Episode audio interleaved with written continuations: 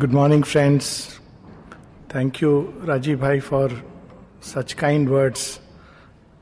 I wish we could all, uh, we all carry a little bit of honey drop of the Lord inside us, and I wish we all would taste it and could be just a drop of a drop. That would be really a supreme felicity. To speak of Sri Aurobindo and his epic Savitri and his message is at once a delight and it is really a difficult task. It is difficult because Sri Aurobindo doesn't fit into any of the slots or categories. While very often when people come, see the pictures, hear a music, the first thing they ask is, is it a cult or is it a new religion? Well, the mother directly answers, no, it is not. Sri Aurobindo is neither a cult nor a religion. And uh, well, is it a new spiritual path? Very difficult to say that it's a new spiritual path either, because it's so new, so new, or perhaps the oldest of the old, as we shall see, because it connects to a seeking which is innate and inborn in humanity, a seeking which runs through God knows millions and millions of years since man's first advent upon earth. So it's very difficult to say that it is a new path. It is a path that runs as humanity has become more and more conscious. It's unique to humans that we are born with this seeking, we are programmed. In one of his famous, um, beautiful, luminous words in the Life Divine, Sri says, The animal is satisfied with a modicum of necessities. It's the sign of animality that it needs food, it needs to mate, it needs to sleep, and that's enough, just a little bit of covering. It's satisfied with the modicum of necessities. The gods are content with their splendors. They have light, they have wisdom, they have power, they live in joy, an inalienable joy.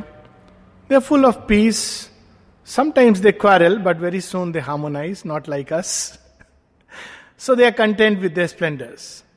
But man is the most dissatisfied of all creatures. And this dissatisfaction is actually a divine gift to humanity. It sees, it snatches from us peace and rest. We are constantly in search.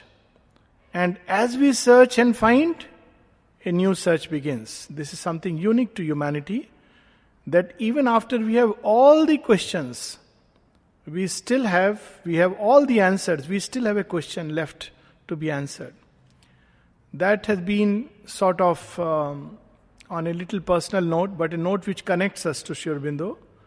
Something in my life, I had these nutty questions, I think all of us have. Why this earth?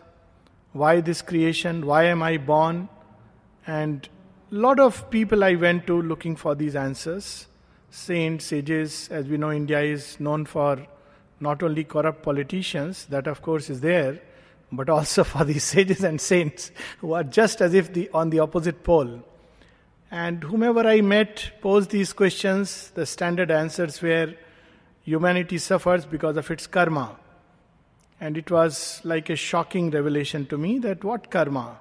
What have I done? What have people done? It was not just a personal question because in personal life we are all happy. But there is suffering in, in life. And why there is this suffering? Because we have done something few generations or few births back? Why should I suffer now? It would be so much better if, right when we get a suffering, there is something like suddenly a bursting of a record inside, and we know, oh, okay, this is how it is. But we don't know. We don't know why we suffer. Sin? Well, we do it in ignorance. Why call it sin? We are condemned to hell, to suffering, to misery so the question was why would there be a God who is at once so merciful and full of love and kindness? That's how we picturize God in all our scriptures, in all paths and traditions. And yet He would make us suffer, He would make us go through misery and pain so that we may worship Him. Even a human being who would do that would not be worthy of any worship. So, all these nutty questions. And the nuttiest of question, why we are here. So, the answers that were given to me where, well, we are here so that we can find God, and finding God, what happens next? We can have mukti, salvation, freedom from the cycle of births and deaths. So the natural question was if such be the case, why we have been condemned to birth and death and rebirth? So the answer used to be that we are given this uh, birth and death so that we can eventually unite with God. Well, why go through all this cycle if the end is the same as the beginning? We were there with Him. So, why all this drama and this drama full of pain, full of suffering, also full of joy, full of wonder? Everything in creation, if the end of it has to be exactly the same as the beginning. So, these were my questions, and I sought the answers through various, various books, practically every possible Indian scriptures and every possible Western philosophy, and yet a question mark remained at the end of it. As I said, it didn't, uh, you know, seeking for personal salvation, mukti, nirvana was a very selfish goal to me. I felt, well, if this is the case, I don't want to be spiritually selfish, selfish in a spiritual way, that I seek my mukti and the earth continues to be what it is. Now, in that, going through that phase, I took on to a, you know, agnosticism. Agnosticism is a kind of, you know, platform where you are neither here nor there. Uh, I don't know whether there is really a God or not. And if He is there, what is He doing with us? And at that point of time, Sri Aurobindo came into my life. And this background, because you see, it's so difficult to get at Sri Aurobindo because we want fixed categories. Whereas Sri Aurobindo defies. You know, we can't there are people who are strong materialist, atheist, and they also find something in Sri Aurobindo which is so beautiful, which is inspiring. There are those who are traditional Vedantists, and they find in Sri Aurobindo something still greater, following the path of Vedanta, something which has been missed out. There are those who are, uh, you know, taking the path in India which is called as Tantra, much misunderstood now, the path of the Shakti divine as goddess, divine as woman, the feminine divine. And they also find in Sri Aurobindo the supreme tantra of all, because it's about the worship of the Divine Mother. There are those whose heart is open to God in whatever way, whichever form, it doesn't matter. They find the culmination and fulfillment of their bhakti, you know, in, in Sri Aurobindo and the Mother's words, in their persona, in whatever they bring to earth. So, it's so difficult. The moment we speak about Sri we run the risk of reducing him to something, diminishing him to a slot, to a system, to a category. But it's not exactly like that. Sri connects with us to something which is very intimate in our own being. At the same time, he brings a vision which appears as if something from far off, something which is unheard of, something which sometimes is difficult to believe. At once so near and at once so far. I'm reminded of one of the phrases or one of the um, slokas of the Ish Upanishad, which Sri Aurobindo considers as the foundation of the life divine upon earth. And it describes the divine and says, Tade Jati. I'll just a little bit because you know it, it's very beautiful in terms of rhythm. तदे जति तन्ने जति तद्दूरे तदुवंतिके तदंतरस्य सर्वस्य, अस्य बाह्यत। So it's is तदे जति तन्ने जति दैट विच इज़ तदूरे तदुवंतिके that which is within and that which is without that which is near and that which is far that which is in all things at the same time all things are in that So, in other words, there is nothing which is excluded out of that divine that we seek. This tendency of human mind to cut this life into two halves has led to what I call as a kind of spiritual hypocrisy. We are told by convincing voices, voices that travel across the globe, and say, This world is Maya. So the problem is, if this world is Maya, then who is trying to speak to whom? And why go around and convince? And to whom? If it's anyways an illusion in which we are trapped. So Sri Aurobindo brings a refreshing new vision, a vision that reconciles earth and heaven. This is the seeking of man. In one of his small little poems, A Tree, he beautifully captures this vision. He says, A tree beside the sandy river beach, holding its topmost boughs to the skies, like fingers to the heaven they cannot reach. This is the soul of man, his body and brain hungry for earth, his heavenly flight detain. Simultaneously within us, there is inbuilt a seeking for the beyond. Man can never be content simply being within the frame of the earthly life. And he finds so many ways, so many outlets. A lot of drug culture which came up was a seeking for other dimensions. Television, imagination, films, so many ways that human beings seek to go beyond the frame of earthly reference. We have been given that tool. But of course, these are very imperfect ways, and these are ways which are dangerous ways. But there is a way to enter into the beyond. There is something beyond the earth, and man is attracted towards it. This is inbuilt in us. At the same time, we are drawn to earth, rooted onto earth. We can never, however much we may try, even a sannyasi who abandons everything and goes to the Himalayan cave uh, with an address, you know, if you ask him what is his address, cave number 22, so and so, gully of Himalayas, and yet he carries earth with him. He is sitting atop earth nature. He is carrying his nature, which he cannot just leave. It's uh, beautifully captured in one of the stories of uh, Gautama the Buddha, that a disciple comes to him and says that, um, you know, he comes with some flowers in his hands and he says, I have come to give it. So Buddha says, drop it. So he just drops it. he, he, he, Buddha must be angry. He drops it. So he says, Drop it, I said. So he doesn't know what to drop, so he drops his hands. And the Buddha says a third time, I said, Drop it. He says, Master, what shall I drop? Drop the ego. So difficult. We carry it wherever we go. It's human nature. We carry it wherever we go. So that is why in traditions, we have, in, in even great traditions, it has been said that this nature is like a trap, it's like an illusion.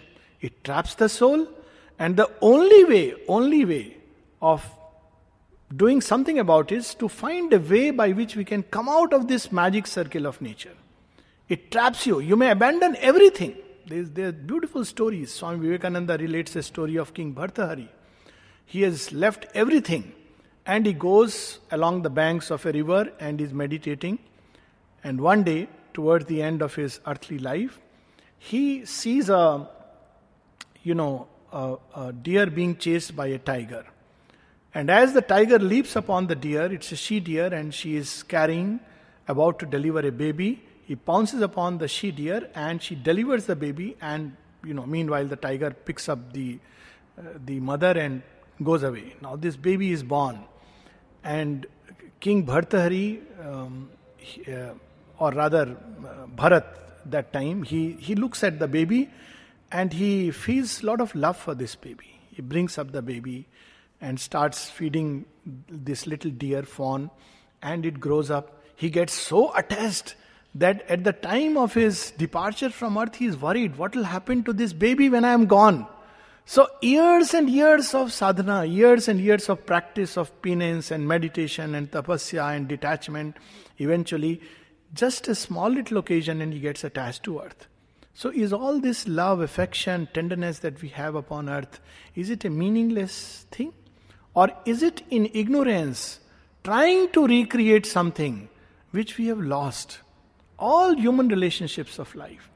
Is it simply an absurdity, a kind of um, you know illusion in which we are trapped, or is it the shadow of something real and unique which we seek and which we can create here if our mortal nature can change into the divine nature. This is the first, very first thing that Sri Aurobindo brings that this imperfect, ignorant nature, well, however difficult it may seem, is also a mother and she is preparing us for something uh, which is yet to come. This nature itself is evolving towards its own heights. It's creating forms, new and new forms, to embody higher and higher degrees of nature. And there he brings in this whole evolutionary hierarchy that look, I mean, in matter also nature operates, but it operates within very, very small limits. Only we have inertia and motion. That's the only two things that we have in nature, in, in material nature. And then this material nature begins to evolve into the bird, the beast, the plant, and then along with inertia and motion, we have something like a purposeful motion. The motion changes into a purposeful motion, expansion, reproduction, in hunger, hunger that is death, called in the Upanishads. And it begins to assume a different form, a different degree. The same nature in human being begins to come up with seeking, with thought, with intelligence, with affection, with tenderness, with care. But is this the end? So, traditional approaches tell us that man is the peak of creation, and so does science tell us that man is the ultimate in creation. And the only difference between science and uh, spirituality, spiritually says that man is a pedestal through which you can take a leap into the beyond. So there is a purpose of humanity. That humanity is like a, you know, uh, like a runway, and uh, soul is like the aircraft. So it has to use this runway and take off into the beyond. And once it goes into the beyond, it need not return back to earth. Well, it makes nonsense of the whole process. So Sri Aurobindo says the very first thing that this nature is still half developed. And man is a transitional being. The purpose of human, humanness or our humanity is to prepare for the advent of something much greater than man, for a diviner nature, for a divine humanity. So, humanity is like a scaffolding. And this scaffolding is to prepare for something still higher and greater, which is yet to come. Like whenever we make a new building, there is a scaffolding. The ego is a scaffolding to bring out the true individual within us. So, this is makes sense at once of the entire journey that we are not here you know it's it's not just a meaningless absurdity it's not just um, salvation and mukti but there is a purpose why we are here on earth and this purpose is essentially to change human nature into a divine nature and this is the journey not only of man but the journey of earth it is earth that climbs in the tree it is earth that runs in the beast it is earth that flies in the bird. It's earth that thinks in man, and it is earth that shall one day feel the touch of the divine in a new and diviner humanity. So he said, man is a transitional being, one of his very celebrated uh, phrases. And it is not to belittle humanity, it is to actually ennoble it, it is to celebrate it. Being human, we have we are all of us. It's not some people, some elect few. All of us are chosen to become that mold through which the divine seeks to express himself upon earth in the creation of a divine life upon earth. So, this is Sri Aurobindo's vision in a very, very small nutshell. There are many other offshoots of this. So, it would mean that the divine can express himself upon earth in manifold ways and manifold activities. All activities of life, be it science, arts, economics, politics, mm, administration, even, well, what we call as battle, discoveries, inventions, human relations, everything can change into a divine equivalent. All, everything, including all our relations. As I said, all human relations are nothing but a shadow, a reflection of divine. That's why uh, in the path of bhakti, we seek all human relations in the divine. So, you know, we seek the divine as father, as mother, uh, as friend, as playmate, as lover, as paramour, as master, as teacher. And there are paths where he is also reveals himself as an enemy, and even he chooses to become the servant and slave of all, because such is the beauty of the divine that he can become all these things simultaneously. But this is itself only a glimpse. Eventually, all our relations on earthly life have to change into that divine equivalent which we are yet to capture upon earth. And if that can happen, this earthly life can change into a life divine. Not only Sri Aurobindo says that it can happen, he says it will happen. And after he had gone through all the traditional realizations and experiences of traditional yogas, the experience of nirvana, the experience of seeing the divine everywhere. Literally, in the jail in Alipore, he had the vision of Vasudeva in all things. And yet, there was something else. Normally, after this, one would go out and spread the word.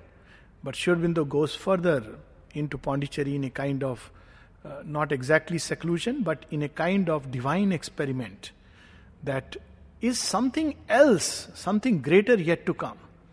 And that vision, this vision of a life divine, this vision of a transformation of human nature into a divine nature, he uh, and and the expression of divine in life in manifold ways, he captured through many many works. Many many of his writings contain this vision. At the core of it, this central vision and its manifestation in many ways. But the most celebrated of his works, what Sri Aurobindo himself considered as the most important work, where all this is captured not only in the form of a body of words, but as a power, as a consciousness which can uplift us, that vision, that work is Savitri. So Savitri is not a book, though it has taken the form of a book. Just as Sri is not just uh, a figure drawn in time uh, with a name and a form, but the timeless who manifest in time. That's how I look upon Sri Aurobindo. So Savitri is not just a book, which one reads and uh, tries to understand. But Savitri is a power, a consciousness which illumines us. Literally, the name Savitri means it's a illumining consciousness. Savitri is the light of the sun. And as we know, light of the sun is not just light, but also a power. So is Savitri a power and wisdom. What power and wisdom? A power and wisdom that is at once connects us to the beyond and to the earth. That's the link that Sri Aurobindo was looking for, and he finds it in what he termed as the supramental consciousness, the consciousness of truth, which connects earth and the heaven in a beautiful, harmonious synthesis. And then he came up with that very beautiful, what, what Mother has spoken of Sri Aurobindo. We have the message cards here, which were given on 15th August. That Sri Aurobindo, what he came to tell us is that one need not leave earth to find the divine. He is here. In life itself, He is here. And if we do not find, it's because we have not taken the care to find Him. So, Savitri is the answer to this cosmic quest, this cosmic question. That's why people call it a cosmic poem. I was speaking about my quest, but it's a quest of all of us. Deep inside, we want to reconcile. Why am I here? And we have the answers. But if we really look close to these answers, we we are left wondering that is it really a completest possible answer? If we are really honest, of course, uh, habitually we accept whatever you know religion or tradition we are born in. I am born in a Hindu tradition. Some are born in different traditions, and of course, like every other parent, my parent also wanted to imprint that. No, no, no. You don't have to. These questions you uh, are nutty questions. It's all your karma.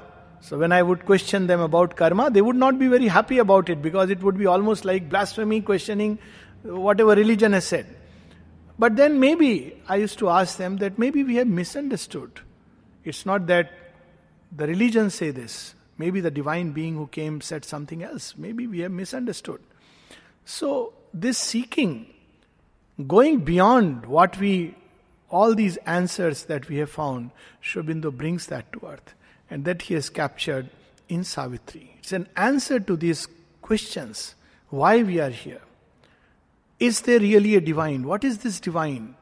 How does he connect to earth? What is he doing in us? Is it does he really listen to us? Are we do we have to follow a particular cult, a particular path, a particular religion to be really redeemed? Or is he everywhere in all things?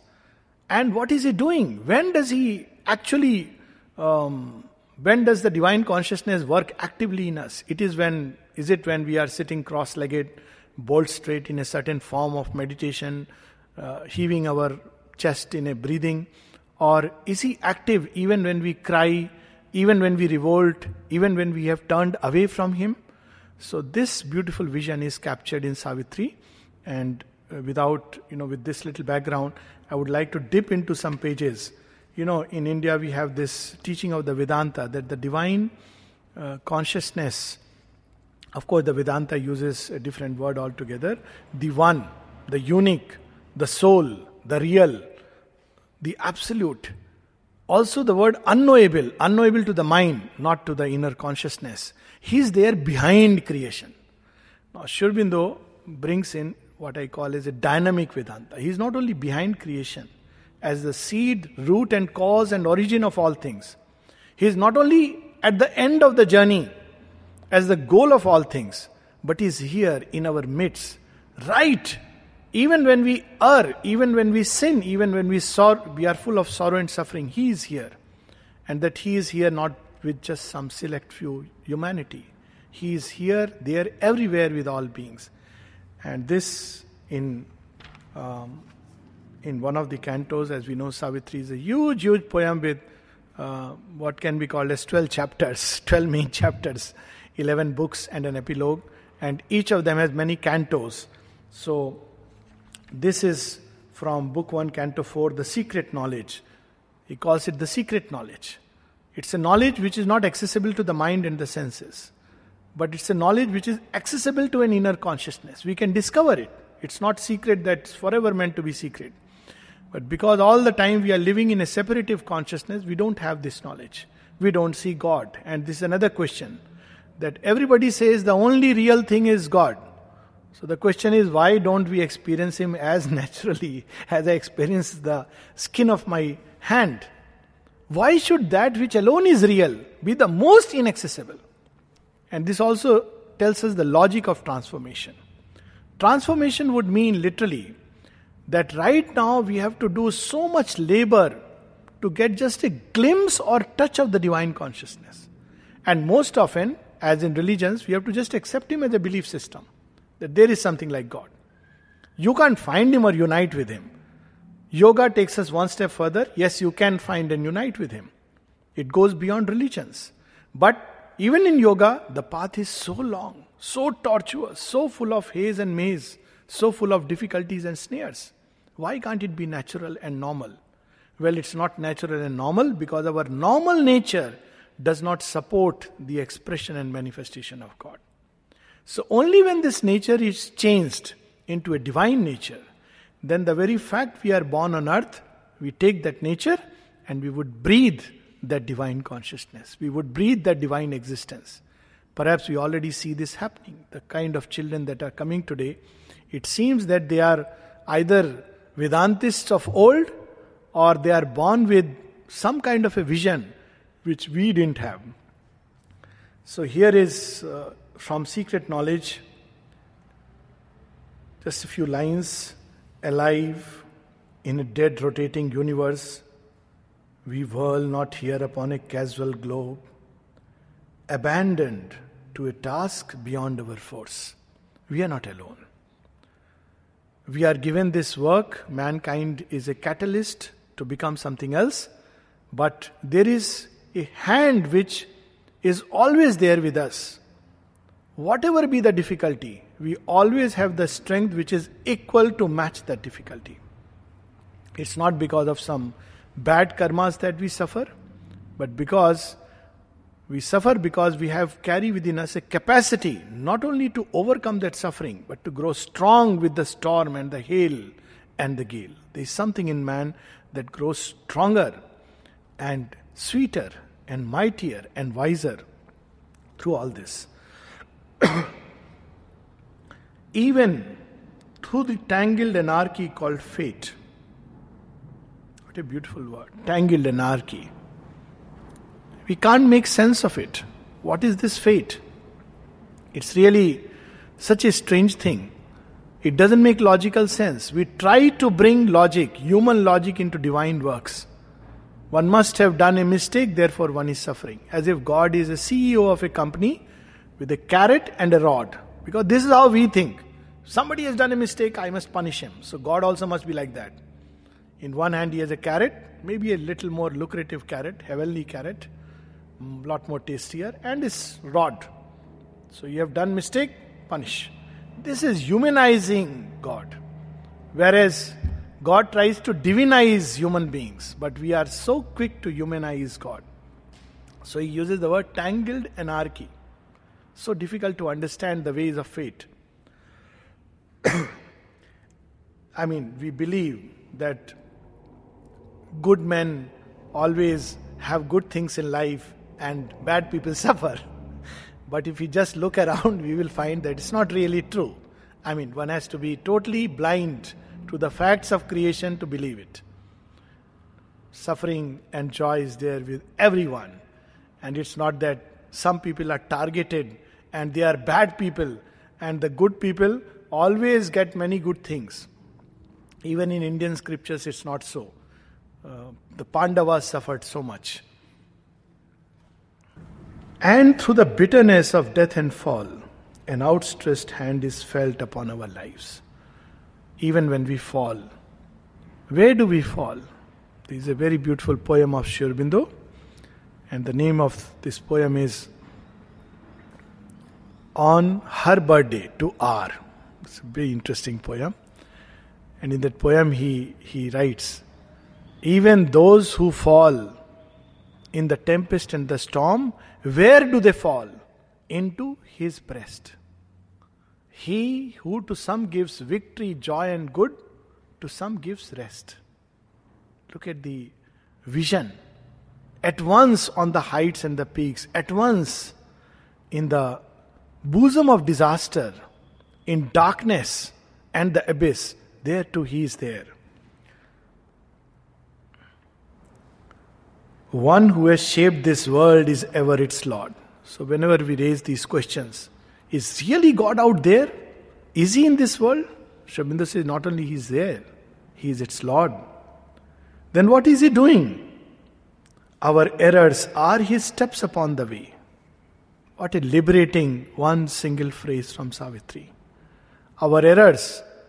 He is not looking at errors and, you know, like a supercomputer punching holes. Look, you made a mistake. You made a mistake. The beautiful English film I had seen, Miracle on the 34th Miller Street, which is about this. That, you know, we are so much obsessed and preoccupied. But what really is error? It is the divine moving on his way. Through every so called error, we improve by one notch further. And that's the inner significance of death and rebirth. After all, what happens at death? The form gets broken, but the experience of a lifetime remains. Often people ask this question, and it's very simple to understand it. It's like when an engineer builds a bridge. Now, if the bridge is not good, after a while it's broken.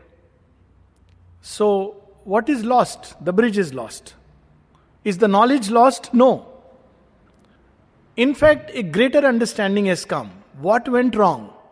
So, next time he builds the bridge, he makes it better. That's how all evolution, scientific or otherwise, takes place.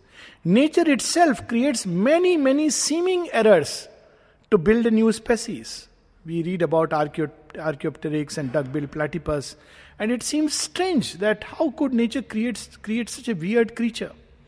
When we study the evolutionary biology and how you know mm, dolphins came into being, how they communicate, then we see there are several intermediate species, and each species, one particular activity of the dolphin was being perfected. And suddenly, those intermediary species are wiped away, and the essence is gathered by nature, and a new species is created. So, our errors, what appears as mistakes, are his steps on the way. He works through the fierce vicissitudes of our lives. He is not only active when we go to a temple or a church or a gurudwara or a mosque. No, probably God is asleep there. You know, I read a very nice story about someone who goes and goes to a church and you know he's suddenly told that look from next time onwards you have to go to another church so he's feeling very bad about it he says i have been there from the inception to build this beautiful place temple of my Lord. And suddenly I am asked to go away, and Christ appears before him in a vision. This story would apply to anyone, to Krishna as much.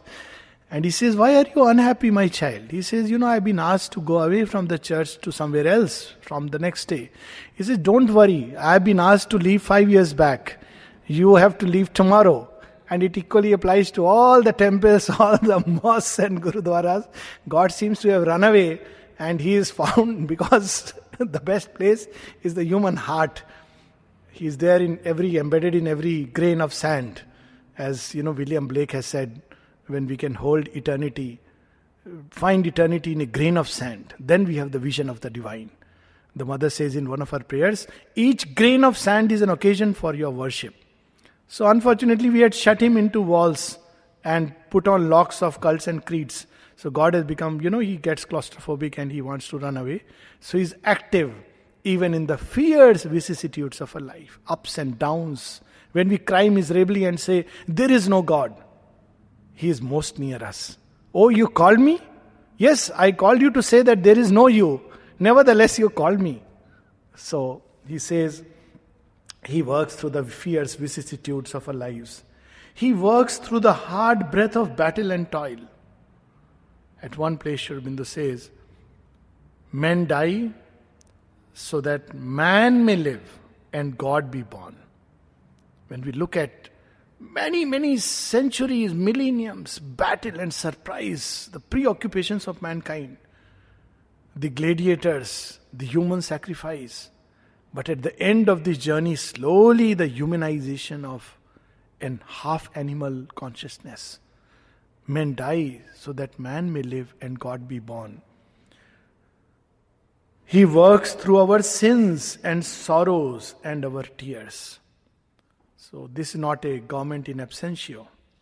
It's very, very active. I was very happy to hear other day Rajiv Bhai was telling that it's so nice that the Prime Minister here can be walking like a commoner on the road and you can just say hello and greet him. It's something so wonderful because in India we don't find that. We find Z securities and covers like all the gods, you know, you can't approach them. Unapproachable. But it's so good. So the divine walks among us like a commoner. And he clothes, perhaps that's the meaning of the Bible, that the meek and the weak shall inherit the earth. He walks among those who are humble. So here he says, He works through our sins and sorrows and our tears. His knowledge overrules our nescience. We don't know. We are ignorant. Fine. But He knows. It's a nice little story I heard one day. And that's why, you know, uh, very often when we teach our children to pray, Actually, we don't teach how to pray. We take away the real prayer. Because, you know, we always have standard prayers. And standard prayers take away the most important ingredient of the prayer. And that is the feeling from inside. So there was a man who went all the way and uh, he suddenly forgot his prayer book and he remembered I have to pray. So he said, Lord, I have forgotten my prayer book and I don't remember them by heart, but I'll do one thing. From A to Z, ABCD, he said five times. He says, You know all the prayers and you know my need. Please make the best prayer for me. You know, we can form that relation with God. There is a very touching little story of the ashram in the ashram context of Amrita. He was um, a South Indian Brahmin. At 14 years, he had a vision of Sri Aurobindo and recognized in him the avatar. He had a wonderful vision. Tamil Brahmin and he used to have a choti and Sri Aurobindo had a wonderful sense of humor. So one of the one day he tells Sri Aurobindo asked one of the disciples cut away his choti. So that disciple did a very surgical operation. While Amrita was sleeping he cut it away in such a way that he he could not uh, you know he, he did not even wake up. And in the morning he felt oh my god my choti is gone. What will my parents think of me? And thanks to that surgical operation that was done overnight at the command of Sri Aurobindo, that uh, Amrita was saved a marriage because after two days his father landed at the doorsteps and he said, Well, I have seen a girl for you. But the moment he saw a Tamil Brahmin without a choti, he said, What will the girl's parents think? You have completely ruined the religion, etc., etc., and eventually he left him. But in the process, Amrita found his refuge. So that Amrita, once the mother appears before him in, on his body and says, Amrita, ask whatever you want to. Uh, he, he's quiet, he doesn't know. So then he, he says, Amrit, you ask, you want liberation? I can give you liberation. He's silent. You want Brahman consciousness? I can give you Brahman consciousness. You want anything. It's your birthday, you can ask a gift of earth or a boon from the heavens. Amrit is quiet. So everybody says, Amrit, ask, this is a golden opportunity. So after much thought, Amrita says, Mother, I want two banyans. I want two banyans. So the mother laughs and says, He's very wise. So people are wondering what is so wise about it. she was going to give all this. So Amrita says, Well, I know one thing that she is playing with us. She knows all my needs and she will give me whatever is necessary whenever I am ready for it. So then, why did you ask for two banyans? Well, I have to keep her word. She is asking me so many times, so I must not, you know, uh, she is telling me to ask. It's a command. So what do I ask? Okay, I have some material little need that I need to banyan, so I told her. So you see, he is all the time, his knowledge overrules our nescience. Very often, when people take to yoga, they ask, What is the way? What is the path? What is the method? First thing they want to know is, What is the practical way to find this? Well, the moment we speak about a method and a practice, we have lost half of it. How beautiful to think that all that we do, all our ways, in every which way, He is there. We have to just be open and receptive. That's all that is needed. So simple and so difficult because human mind cannot understand it. It understands difficult breathing exercises. It understands deep concentration. It understands how the Kundalini awakens and pierces through the centers. It understands mantra japa one lakh times, write a mantra.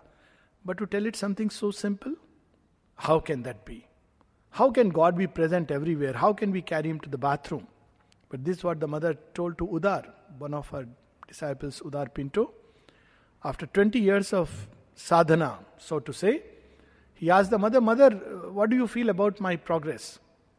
Mother says, Well, you're doing good, but you could have done much better. What do you mean, mother? Which way? So mother asked him, What do you do when you wake up? Well, I rush to the bathroom. What do you do in the bathroom? Mother, I brush my teeth. How do you brush your teeth? Now he is a bit embarrassed. He thought mother is going to find all his, you know, that he's not doing it well. So he says, Mother, this way, that way. He says, all wrong. Mother, what is the best way to brush the teeth? He says, No, no, all wrong right from the morning you wake up. He says, Mother, what am I supposed to do then? When you wake up, you think that I am with you. When you walk to the bathroom, I come with you. When you brush your teeth, I brush with you. Can you do this? He says, Yes, mother. It's so simple. I have to do this. He says, Try. To another disciple, she gave a very interesting command. The disciple asked, What shall I do for you? Dara. Dara was a Muslim from uh, Hyderabad family. And very interesting, his name was something else, Sheikh Haider. And when he came, mother called him Dara. So he says, Mother, my name is not Dara. He says, I know, but you are Dara. Dara, the brother of Aurangzeb in those times. And he said, Mother, what work shall I do? She said, Be, be happy. So after three days, he came and said, Mother, this is very difficult. Give me some other work. Being happy is very difficult. And when we don't realize that when we are happy, simply happy, we are doing a work for the Lord. We are reducing his burden so much.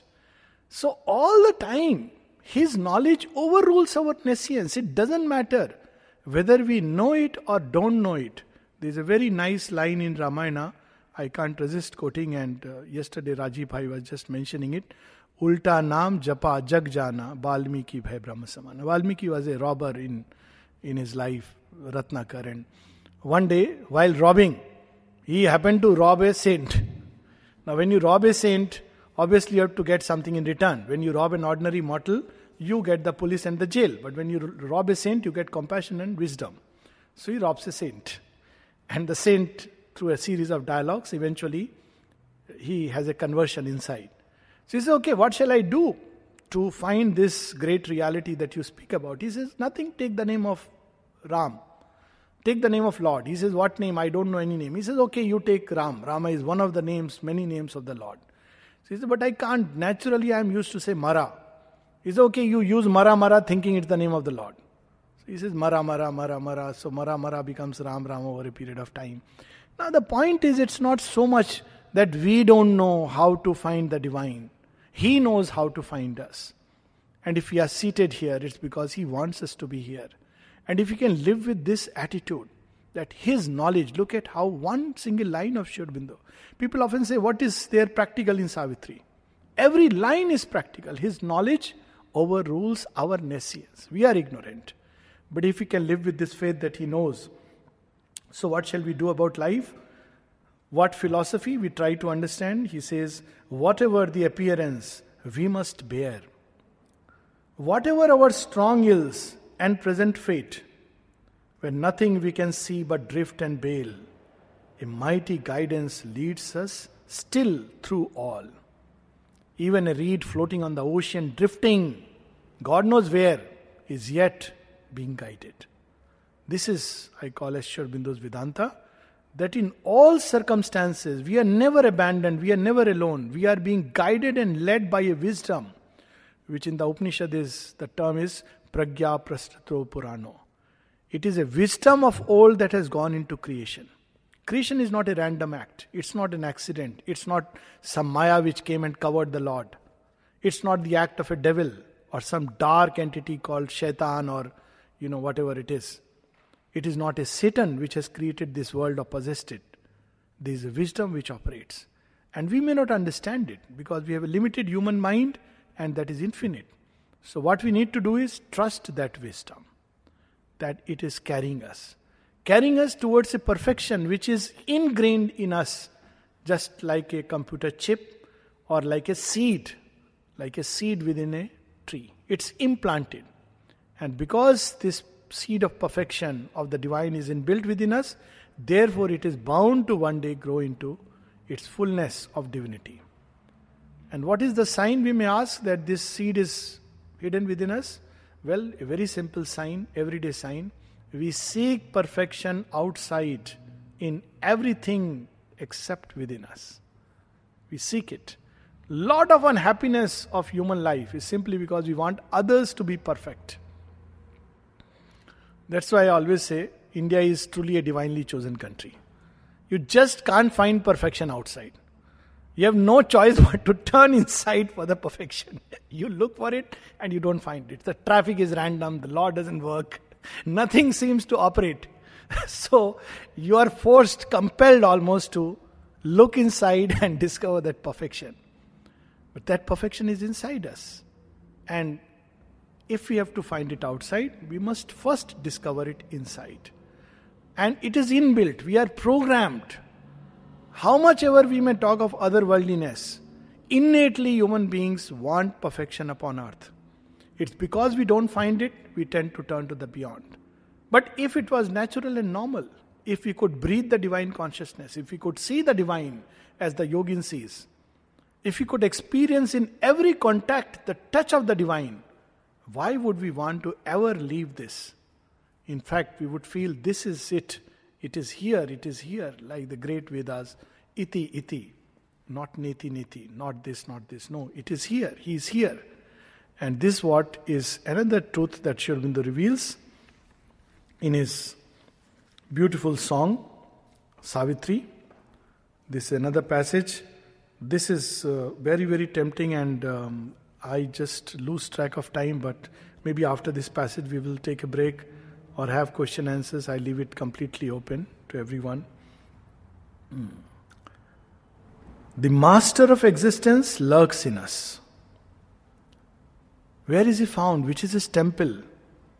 Here in us.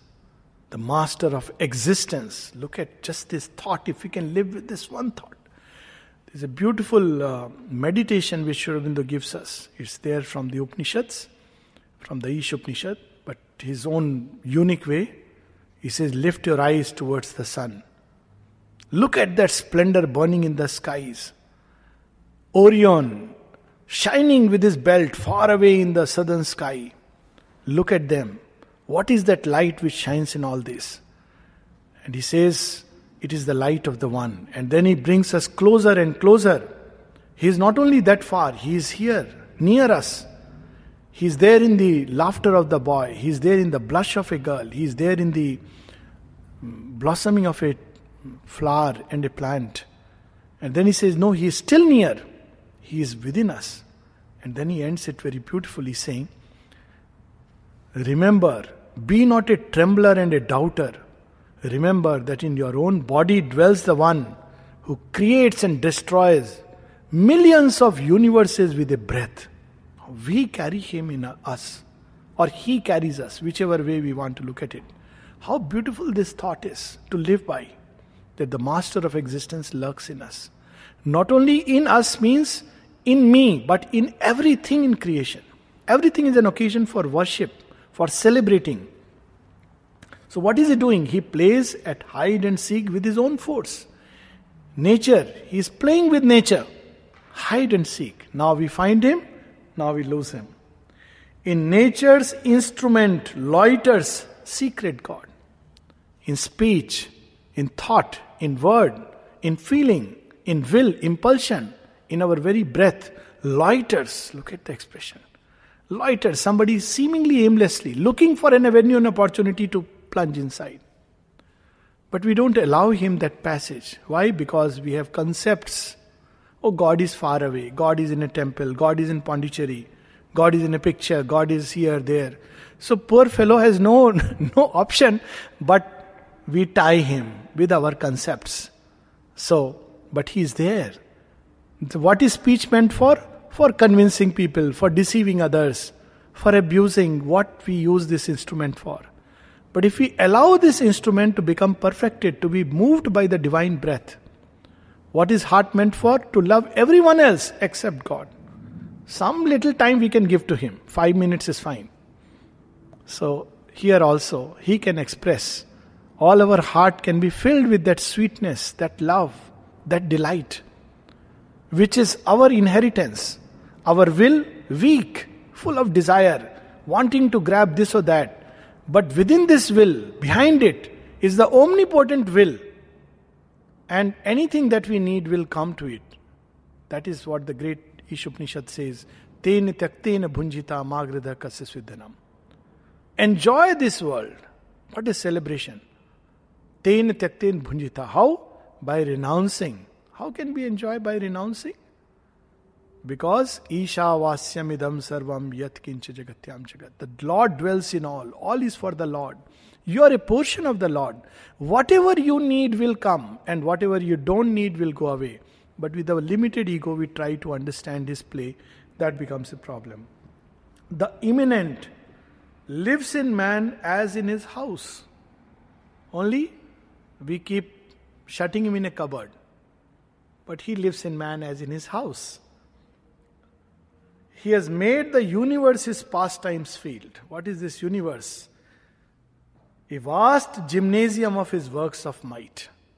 The sun, the stars, the celestial bodies, this whole universe is his playfield. We can play with him when we play with the stars, when we play with the moon. All knowing, he accepts our darkened state. Divine wears shapes of animal or man eternal, he ascends to fate and time.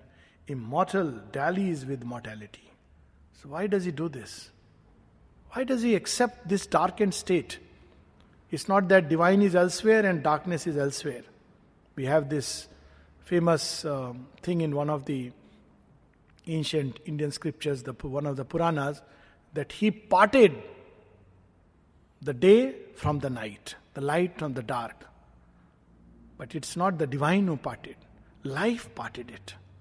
As far as the divine, he plunges into the darkness, hides into, inside the darkness. Why does he do it? Beautifully he says, one, the absolute, the perfect, the immune. One who is in us as our secret self. Our mask of imperfection has assumed. Who has assumed this imperfection? It is the perfect one. He has assumed this imperfection. What for? He has made this tenement of flesh his own. He has accepted this fallen state. His image in the human measure cast. We have certain concepts and perceptions about the divine, and very often we see the divine will reduce himself to justify our percepts and concepts. But actually, he lowers down many notches below. That's why religions, even paths, cults cannot really find him in its absolute infinity because our human thought limits him.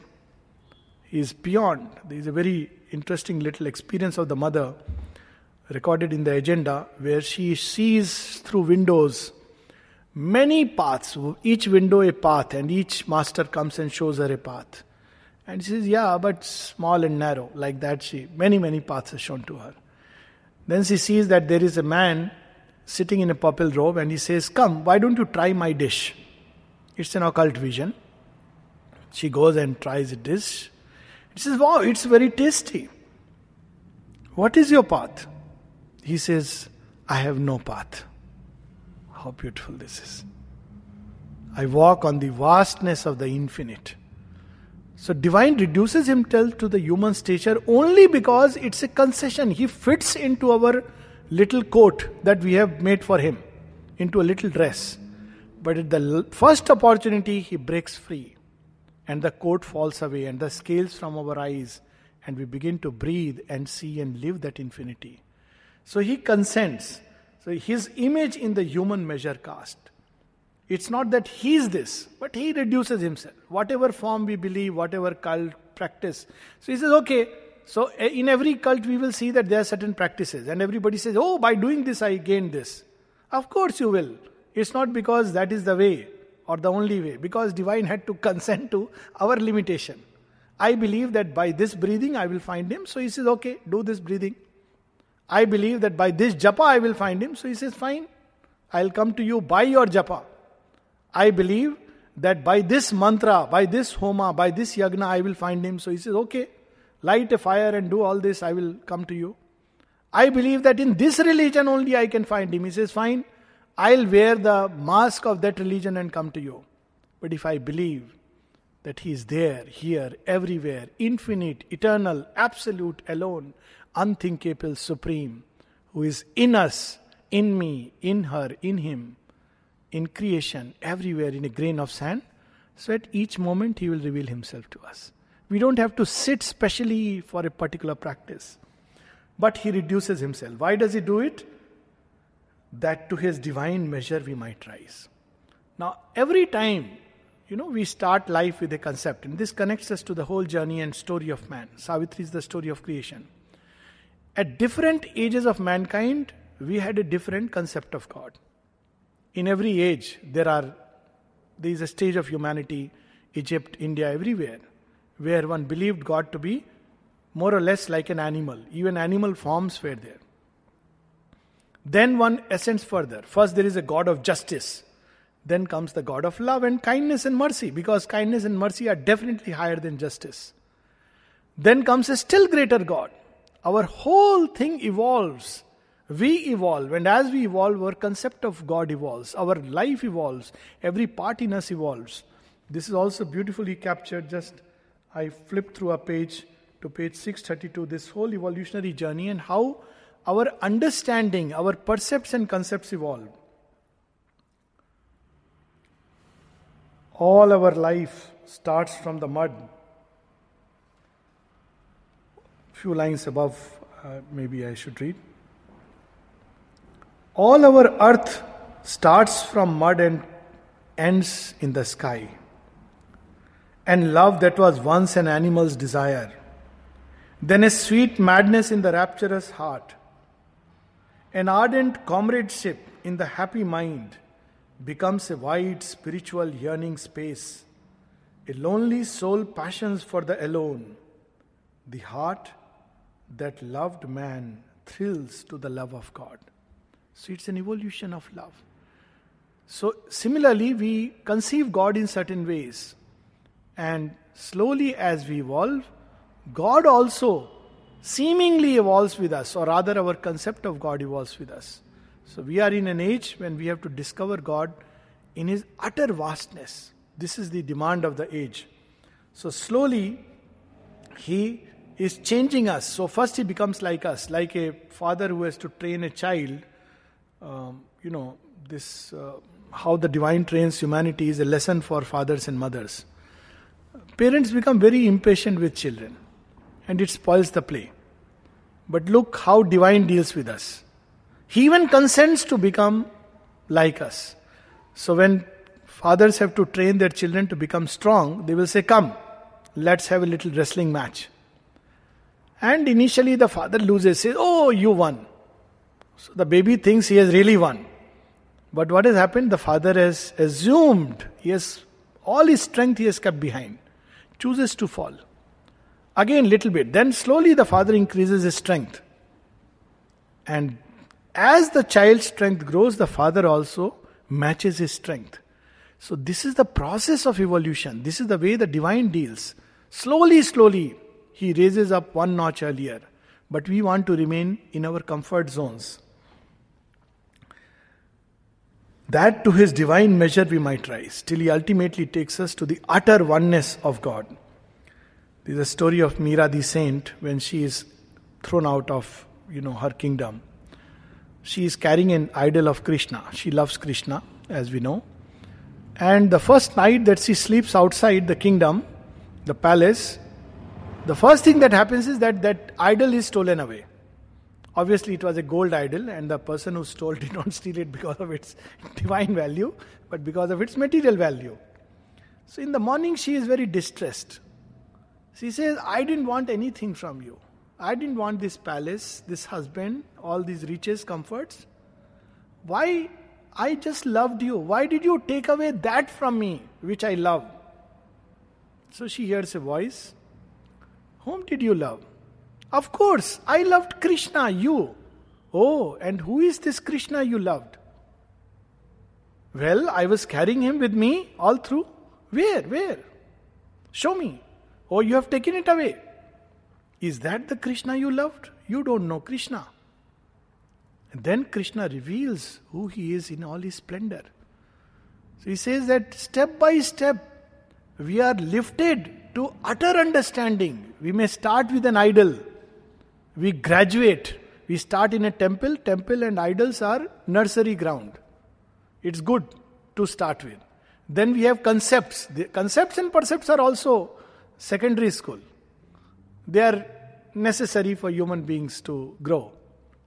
And then eventually he takes away all these scaffoldings, his step and all his sky and God. So he says, Then in a figure of divinity, the Maker shall recast us and impose a plan of Godhead on the mortal's mold.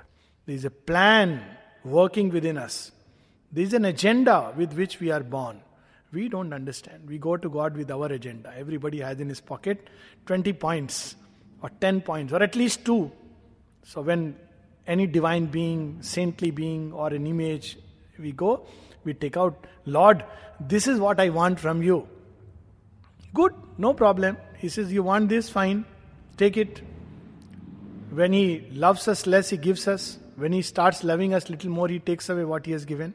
There's a line in Savitri Heaven's wiser love rejects the mortal's prayer. And then a time comes when we say we have been wanting and He has been giving, let me ask Him. Probably He is wise enough to know what I really need. So we go and tell Him, okay, all these years I have been wanting from you and you have been giving. Tell me, what do you want? So He says, I want you to become like me. Oh my God, that was your agenda. So I wasted all my time strengthening my humanity. Very often people believe it's a sign of a divine presence if our desires are fulfilled. So people go to such places. In India, they are called as Mannat Mangna. There are places where people will go, and if their wishes are fulfilled, they say divine is here. But perhaps the divine is more there where our wishes are not fulfilled. Because every desire fulfilled is a bar between us and the delight because we have put that bar. If I get it, I will be happy. But he wants us to experience that with nothing you can be happy. My presence itself is enough because I breathe delight. The story of someone going to a psychiatric hospital and says sees a man is on on the bed and crying out, "Lulu, Lulu, how much I miss you, Lulu." He says, "What's gone wrong with him?" He says, "He's depressed. Why? Because he loved Lulu and couldn't marry her.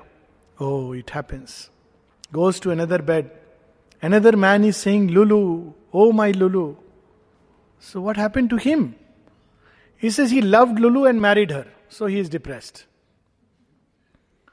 so, a few beds further, there is a third one, Lulu, Lulu. He says this Lulu seems to be strange. She has made so many people unhappy. He says, No, no, this man has actually nothing to do with Lulu. But why is he depressed taking the name of Lulu? He says he's watching both of them take the name of Lulu and he, he thinks that Lulu is very, very desirable. And he doesn't even know who Lulu is, so he's unhappy about it. You know, this is our state. We think by getting this, I'll be happy. And for a long time, the divine says, So be it. But a time comes when he says, Learn to say, Let thy will be done. And what is thy will?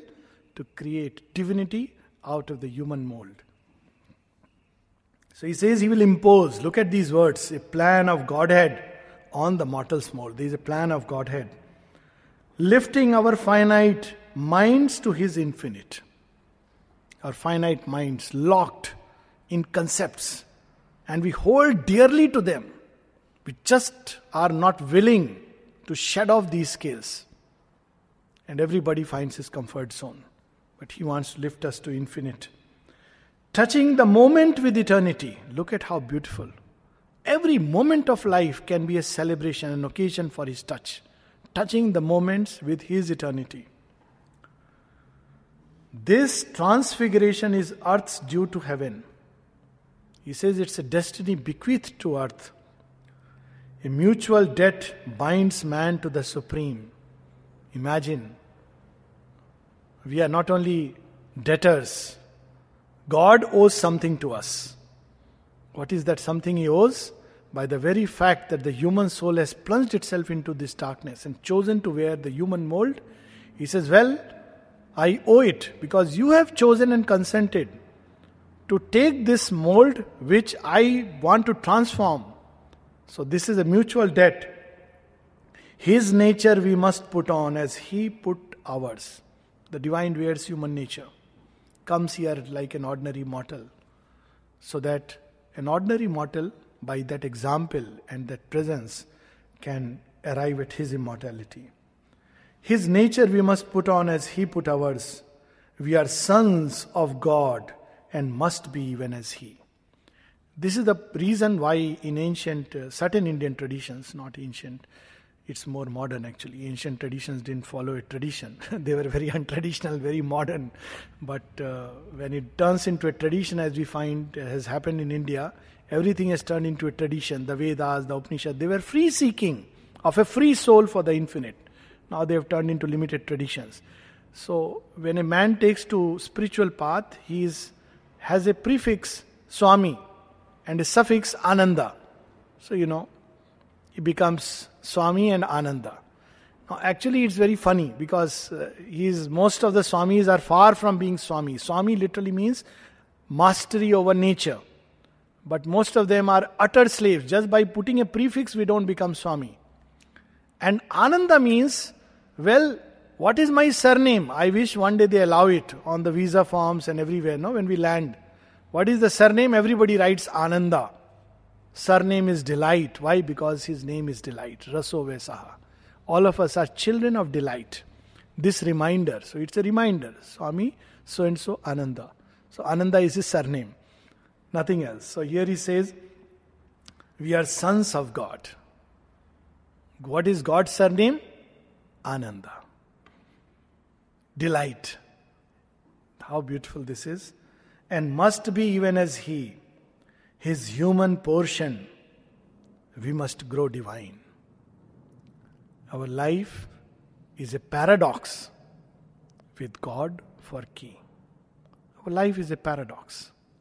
And this is something we all know and understand.